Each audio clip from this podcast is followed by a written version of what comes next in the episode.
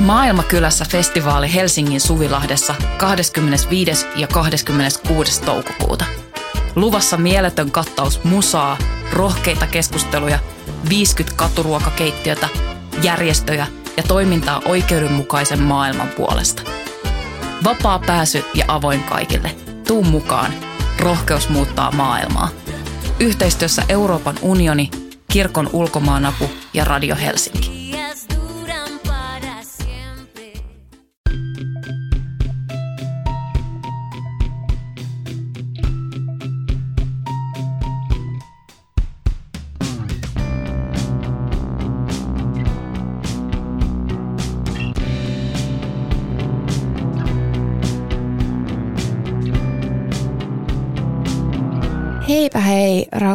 Pikku radioamatöörit ja tervetuloa Syndikaattiin.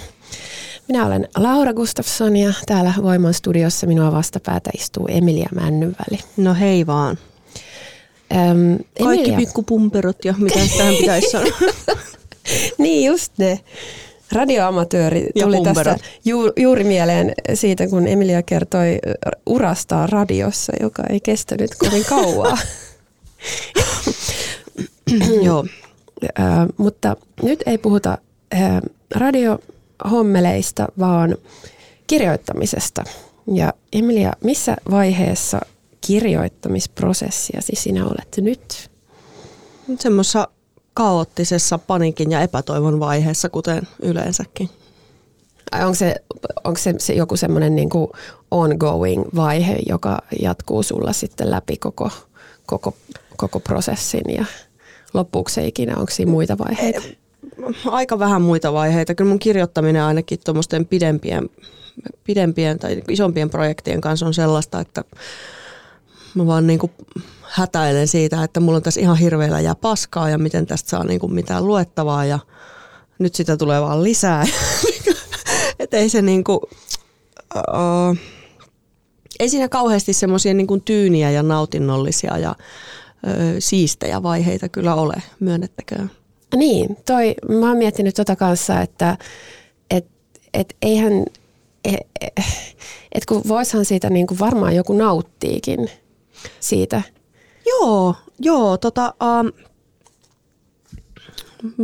mä haastattelin tuossa kesällä Antti Nyleniemen ja lehteen siis voimaan ja sitten, anteeksi Antti, mä taas siteraan varmaan sua väärin, mutta tota, sanoi jotenkin, että, että hän ei enää ole niin kuin nauttinut kirjoittamisesta.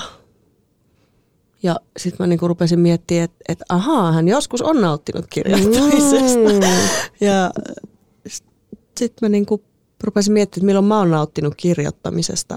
Enkä kyllä ihan äkkiä muista, että milloin. Naut, se nautinto ei ehkä ole se, mikä sana, millä mä kuvaisin kirjoittamista – se voi olla huojennusta tai helpotus, vähän samalla tavalla kuin on kusihätä ja sitten kun sä pääset sinne vessaan, niin eikö siinä ole jotain sen kaltaista, mutta ei sen, siinä kaikki nautinto. joo, joo, joo, ennen kaikkea se nautinto on sitä, kun se loppuu. Niin. Niin kuin monissa asioissa elämässä. Mm. Ö, tai, tai kun tulee joku huojennus. Huoj, huojennus on ehkä just hyvä sana. Ö, Mulla on vähän, mä en niin oikein osaa sanoa, että et, et, onko siinä semmoista, kai siinä on jotain, jotain semmoista naut, nautintoakin. En mä tiedä. Mä nyt, ta, ei mennä taas tähän asiaan, missä selviää, että, että mä en nauti mistään maailman asioista. Niin tuota, tuskinpa myöskään siis työnteosta, mutta joku semmoinen – Siis jollain tavalla tyydyttäväähän se on parhaassa tapauksessa. Tyydyttävää on ehkä se. Joo, joo, sitä se voi kyllä olla. Mm. Ja sekin tulee ehkä siitä, että saa sellaisen jonkun, jonkun hirveän kaoottisen sotkun päässään järjestettyä ja muotoiltua johonkin sellaiseen muotoon, että sit se voi niinku lakasta ulos ja sitten seuraava. vähän niin kuin, että mm. et se on vähän semmoista niinku jätteen käsittelyä tavallaan.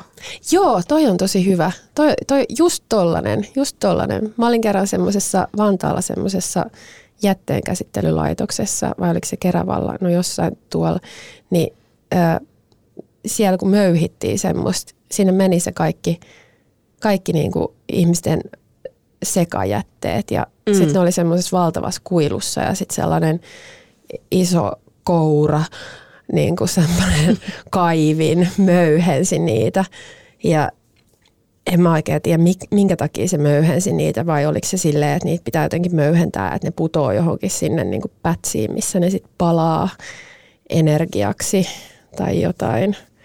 Mutta mut sellainen, sellainen olo on usein päässä, että, että siellä niinku on se kaikki, kaikki, kaikki sekajäte ja sitten sitä kouritaan siinä menemään. Ja sitten se on niinku autuasta onnellista, kun se saa poltettua, poltettua Kyllä, ulos kyllä, systeemistä. muutettua sen ää, muotoa. oi, toi on kaunis metafora. Jätteen käsittelylaitos tulee energiaa siitä. Niin, niin. Muuttaa sen paskan. Mettä ja hiilidioksidi. Kyllä, kyllä. Ja jotain metaania varmaan myös. Niin. Mm. Haluatko kertoa, mitä sä oot nyt tällä hetkellä kirjoittamassa? No mä viimeistelen sitä mun, no okei viimeist, no joo. Mä olen tietyssä vaiheessa kirjoittamassa sitä mun keväällä ilmestyvää mm, toisteen suostu katoamaan esseekokoelmaa. Olen luvannut, että se on kolmen viikon päästä valmis. Parempi varmaan olla, mm. olla siis. Niin. Toivon, että olisin paremmassa vaiheessa. Mutta Mutta kyllä mä oon ihan elämä varma- tulee aina väliin. Tämä on Niin. tällaista. Kyllä sä pystyt siihen. Ähm, se tuntuu lyhyeltä ajalta, mutta kyllä sen sitten saa jotenkin ryntättyä. Voitko rumuttaa tällainen pöytää jotain tsemppijuttuja? Joo, joo. Ei Tai semmoista jänisräikkää Niin, heilutetaan täällä. Vuvutsella.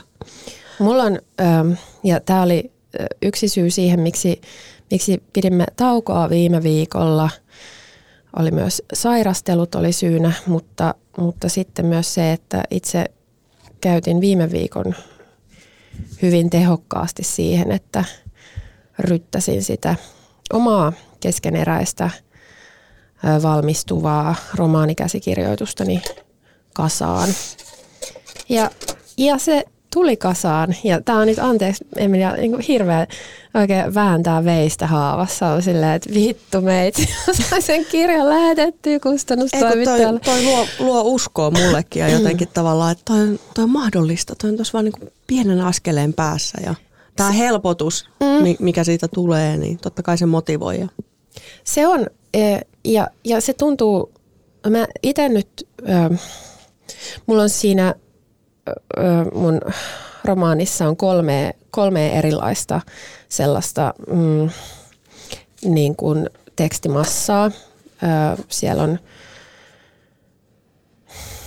tai tämmöisiä osioita. Ja sitten mua jotenkin helpotti se, että mä ö, editoin niitä, niitä osioita niin kuin omina semmoisina palikkoina, vaikka ne ei ole peräkkäin siellä kirjassa järjestettynä. Mm. Mutta, mutta se, se mua aina helpottaa se, kun mä näen, että paljon tässä on nyt sivuja, mitä mun täytyy käsitellä tässä. Ja semmoinen niin hyvin tällainen numeraalinen ö, mittaustapa ja monta sivua mun täytyy käydä tänään läpi, jotta, jotta mä selviydyn tästä nyt sitten tonne mennessä.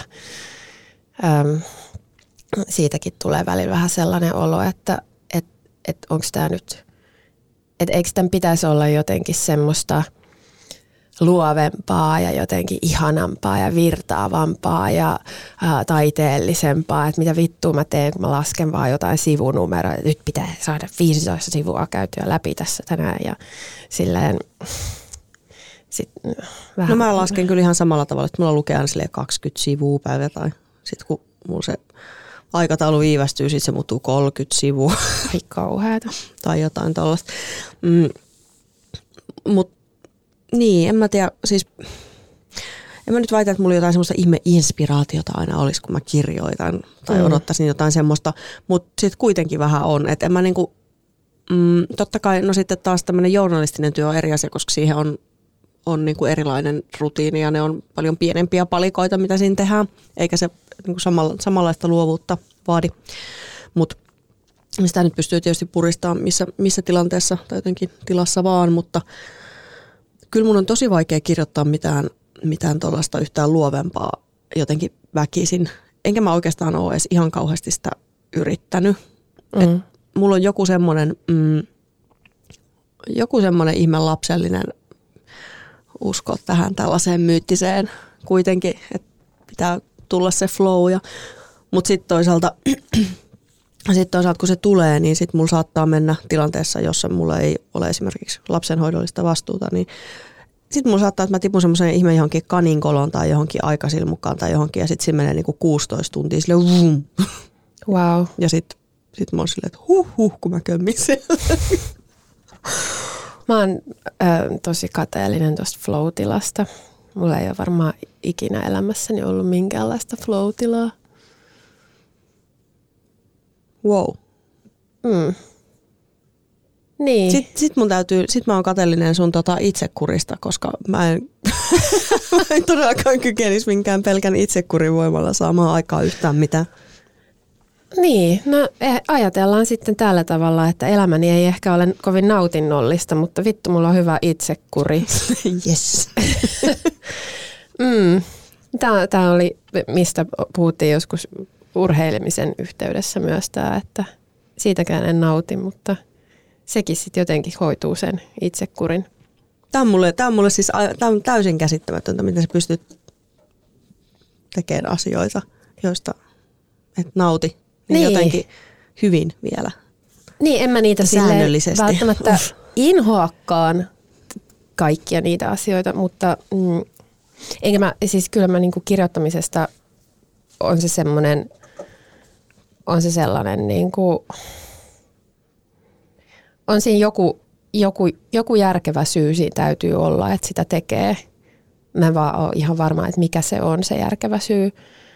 Öö, että onko siinä joku semmoinen, että halu, että on vaan niin, niin kuin kova tarve kommunikoida jotain asiaa toisille. Vai... Kai se jotain semmoista yhteyden hakemista mm. on myös jollain tapaa. Mutta mä en kyllä kans pysty pointtaa jotain semmoista yhtä juttua, että tämä on se syy, miksi kirjoitan tai jotain, jotain että mistä se tulee, varsinkin kun monella tavalla mä ajattelen, että se on nykyisin, tai nykyisin ajattelen niin, että kirjoittaminen on monella tavalla aika jotenkin turhaakin toimintaa. Tai silleen, että voisi sitä nyt elämässä jotenkin niin kuin fiksumminkin varmasti käyttää.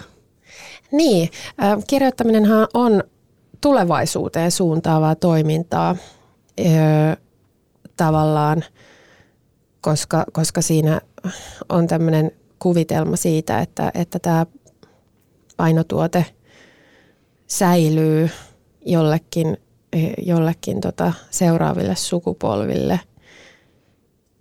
Ja siitä, siitä mä oon sitten kyllä saanut sitä jotenkin semmoista motivaatiota, että, että mä tavallaan joku sellainen, että mä dokumentoin tätä, mm. tätä niin kuin tietynlaista mielenmaisemaa, mm. vaikka se onkin fiktiota, mitä mä kirjoitan, mutta, mutta kuitenkin sehän on aina totta vaikka se on fiktiota tai siinä on semmoinen niin kuin syvempi totuus tästä ajasta, miten minä näen tämän ajan, mitä, mitä minä näen täällä ja pyrin kertomaan siitä mahdollisimman totuudellisesti niissä fiktion raameissa.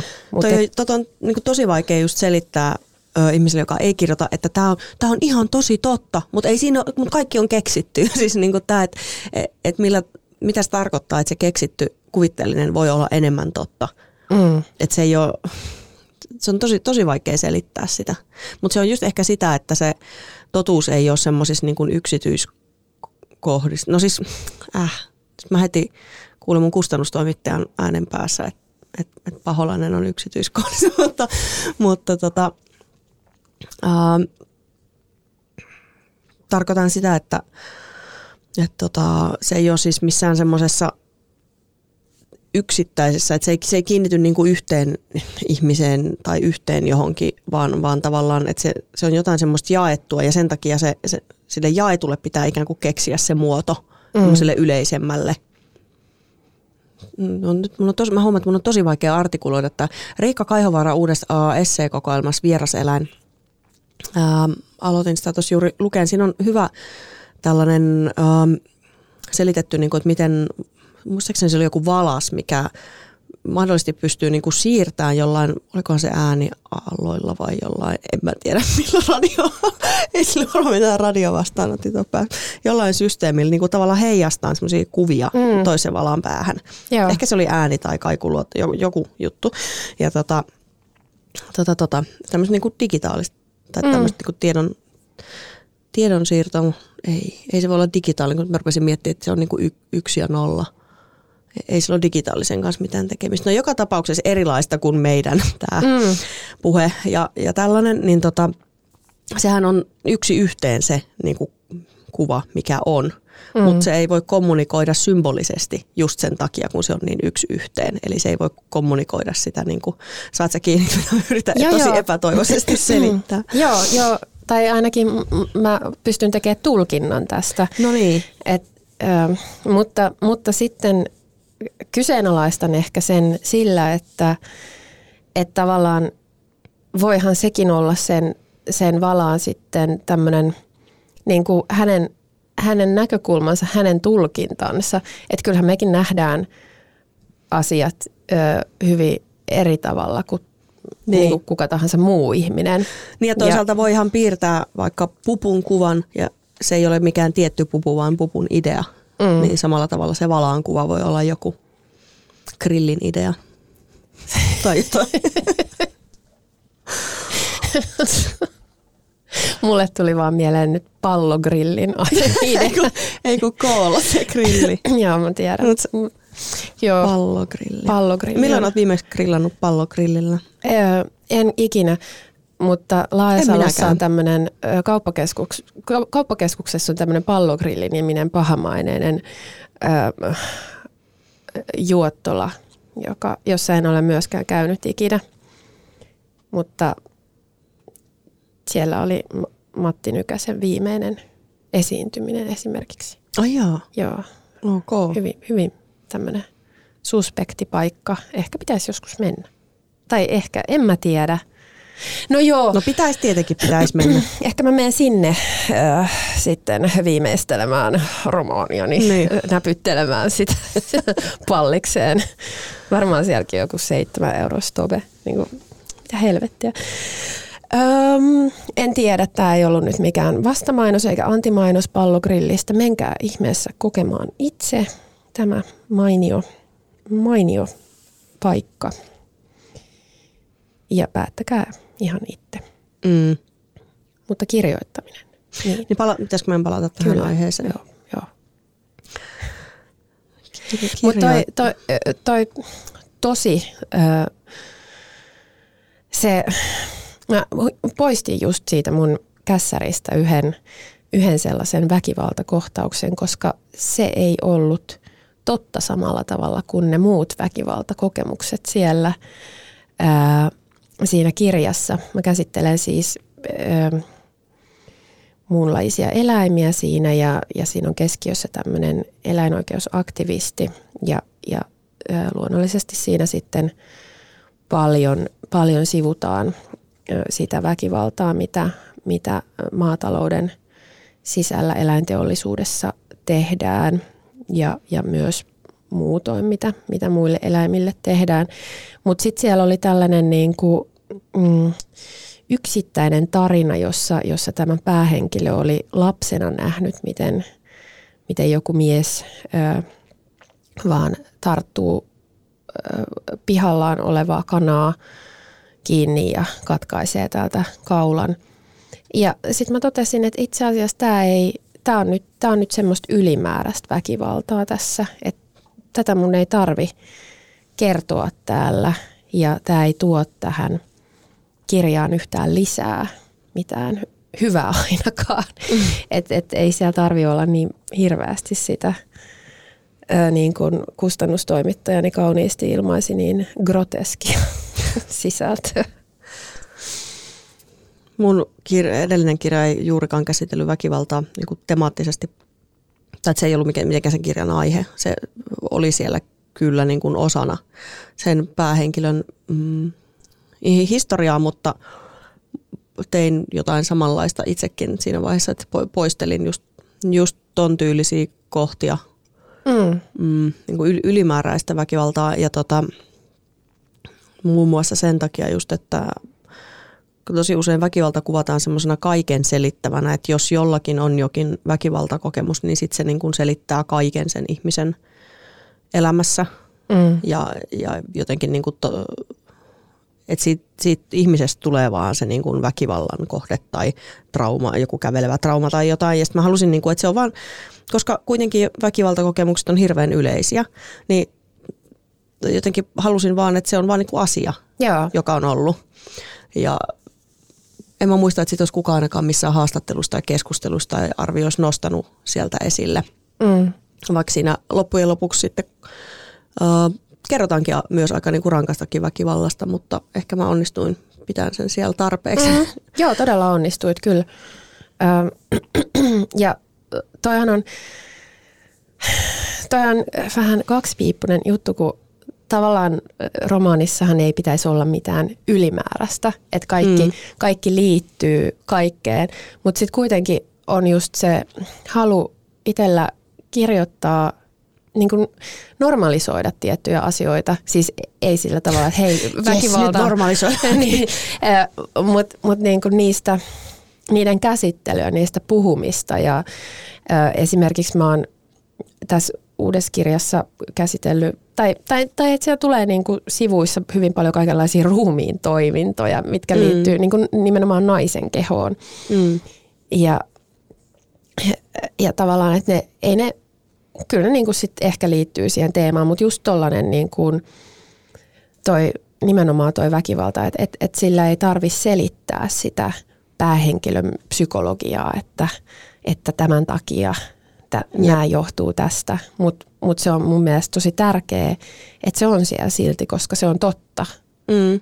Ja se olisi jotenkin valheellista sitten, jos se eh, niin kuin vaan pyyhittäisi pois sieltä sen takia, että, että ei haluta, että, että nyt niin kuin aletaan, että lukijat alkaa niin kuin keittiöpsykologisoida tätä Niin. päähenkilöä. Vaikka varmaan, Niinpä. varmaan ehkä alkaa, en mä tiedä. Mutta mun mielestä, mä niin kuin kannatan sitä, sitä ajatusta, että et, et sen kirjan ei tarvi olla sellainen jotenkin niin kuin, ähm, niin, että et, kyllä siellä saa olla niitä rönsyjä ja saa olla sellaista niin kuin elämää. Se saa Joo, elää. ei mikään semmoinen umpioinen, jotenkin semmoinen vakuumipakattu Mm, niin, niin. jo, joku semmoinen, se, se on niin epäelämään suuntautuva. Niin. Mulla mul tuli vielä tuosta tota, kirjoittamisen nautinnollisuudesta tai sen puutteesta mieleen se, tiedätkö, se käyrä, että kun on, tässä on niinku tavallaan sun joku taito tai osaaminen ja sitten kun se lähtee niinku ylöspäin ja sitten se toinen käyrä on se sun niinku, uh, kokemus siitä, että miten, hy, miten paljon sä tiedät, niin sit silloin kun sä jotenkin osaat vähiten, niin sitten se sulla on sellainen Mm. olo, että äh, mä oon aika hyvä, mä oon aika hyvä tässä. Ja sit, mut sit mitä enemmän sä opit, niin sit, sitä enemmän sä, niin kuin tämä paradoksi, että sit, mitä enemmän sä tiedät, niin sitä enemmän sä tiedät, että sä et tiedä. Mm. Ja sitten tavallaan ne menee silleen ristiin, että sun osaaminen on parantunut, mutta sitten se sun niinku käsitys siitä omasta osaamista on jossain ihan pohjamudissa, koska sä hahmotat, miten paljon kaikkea voisi osata vielä tai oppia tai tietää. Joo, Ja mä en sitten tiedä, että onko en nyt väitä, että, että jotenkin, että joo, nyt olen niin taitava kirjoittaja, niin se johtuu vain siitä. Mutta mut et ehkä jotain sellaista voi olla sen oman kirjoittamisen kanssa, että siitä on nauttinut silloin, kun on vielä kuvitellut olevansa jotenkin hyvä. tai niin kuin, että, et, et, sä oot hyvä ihan oikeasti, älä tota, tota, joo. Mutta mä ymmärrän ton pointin tosi hyvin. Mäkin ehkä nautin eniten huoriksen kirjoittamisesta, koska se, siinä oli se semmoinen, että että ihan mitä vaan voi tapahtua. Mutta mä luulen, että se liittyy myös siihen, että siinä ei ollut mitään painetta. Mm. Et ei, kun ei ollut sitä ammattilaisen painetta, niin sit mm. on, voi tehdä ihan mitä vaan. se, on sen, se on senkin takia just ihana kirja, kirja se huorasatu, kun siinä on tosiaan ihan mitä vaan. Käsittämätöntä sekoilua niin kuin Parnassossa tai jossain vastaavassa sanottiin. Siis aivan briljantti. Mutta niin, se, et miten löytäisi sen taas sitten semmoisen, ehkä se auttaa siinä, että et, et jos lähtee kokeilemaan aina siinä kirjoittamisessa jotain uutta. Et mä luulen, että et sit se, ei, se ei kyllä yhtään ole nautinnollista, jos toistaa jotain samaa koko mm. ajan. Jep. Toi on, toi on kyllä hyvä. Jos aina löytää joku uusi tulokulma tai joku elementti tai joku rakenneosa tai joku sellainen mm. siihen. Niin. Niin sit se pysyy mie- mielekkäänä. Just jotain, mitä ei osaa, mitä Niin. tietää, että ei osaa, vaikka se on kans inhottavaa, mutta sitten sit siinä ehkä oppii ja ehkä se on kiinnostavaa. Hmm. Mutta sehän on kaiken, niin kuin, et e- ei voi tulla myöskään hyväksi missään, jos ei koko ajan ole tekemissä asioiden kanssa, joita ei osaa. Et, Mm. et, niin, onhan se inhottavaa, mutta se on ainoa tapa, Niin, tapa oppia lisää. Se on kyllä inhottavaa sitten, kun, kun huomaa tai löytää niitä, jo- joista niinku tajuaa, että ei helvetti, tämä on parempi kuin mä. Mä, mä, mä esimerkiksi pelottaa lukea niitä ö, juuri mainitun Riikka Kaihovaaran esseitä, koska, koska mä oon niin varma siitä, että hän on parempi kuin minä. Niin kuin pa- ilmaisee paremmin asioita, jo, joita mä itsekin pyrin käsittelemään. Ja tämmöinen niinku, omituinen pelko. Mutta teillä, on- mut teillä on ihan eri staili. Ei sitä voi tolleen musta arvioida niin kuin mitenkään. No ei, Se on tosi eri tyyp- tyyppistä se teidän kirjoittaminen. jos tulee sellainen fiilis itselleen, niin kuin jotenkin ärsyttää, kun joku on niin hyvä. Niin, mutta mut kyllä, kyllä mulle tuli sellainen pieni semmoinen rimakauhu, kun mä, kun mä luin niitä, ja sit mä kirjoitan itse niitä esseitä samaan aikaan. Niin kyllä siitä tuli sellainen rimakauhu. Terveisiä vaan Riikka.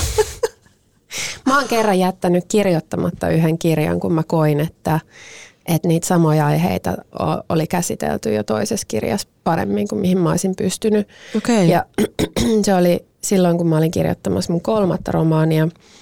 Mm, ja ö, sit mä halusin käsitellä siinä niin kuin ihmisten kloonaamista, ei homo sapiensien, vaan neandertalin ihmisten.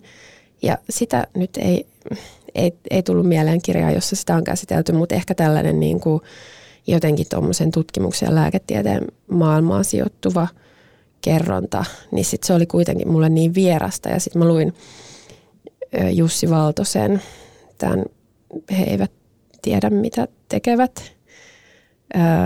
Ja se oli musta niin hyvin kerrottu se siinä niitä, niitä monia asioita, mitä mä olisin mm. ehkä halunnut itse kertoa.